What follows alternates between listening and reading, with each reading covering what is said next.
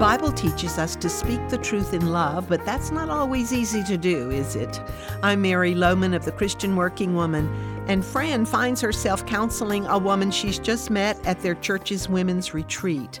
This woman, Cynthia, seemed very troubled, and as Fran talked privately with her, she confessed that she's been having an affair with a married man. As our last episode closed, Fran advised Cynthia to immediately and completely sever the relationship. Finally, Cynthia looks at Fran and says, But I think I may be pregnant with his baby.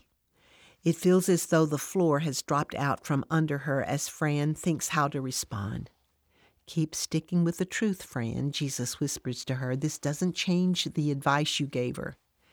Fran puts her arm around Cynthia and holds her for a minute. Then she says, Cynthia, this may seem cruel, but the fact that you may be pregnant does not change your course of action.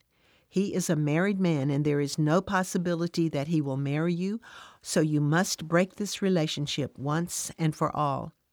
But, Cynthia says, I, I think if he knows I'm pregnant, he might divorce his wife and marry me. Cynthia, that would be heaping one bad decision on top of another, Fran says with emphasis. Do he and his wife have children? Yes, two boys, Cynthia adds, but they don't have a good marriage. Oh, Cynthia, you can't go there.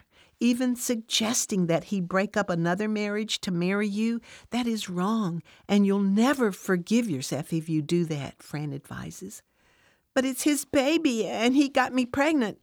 If I am pregnant, Cynthia adds.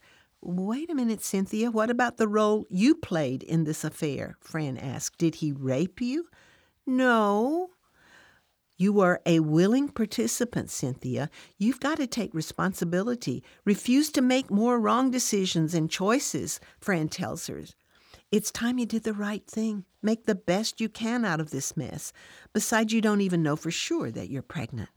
No, and I'm afraid to find out, Cynthia says. What will I do with a baby? Well, there are several good alternatives, and I promise we'll help you if you'll just do the right thing, Fran says. Well, do you think Fran is giving Cynthia good advice? Tune in tomorrow to see what happens. Do you enjoy the Fran and Jesus stories? We've compiled some Fran and Jesus stories in a book.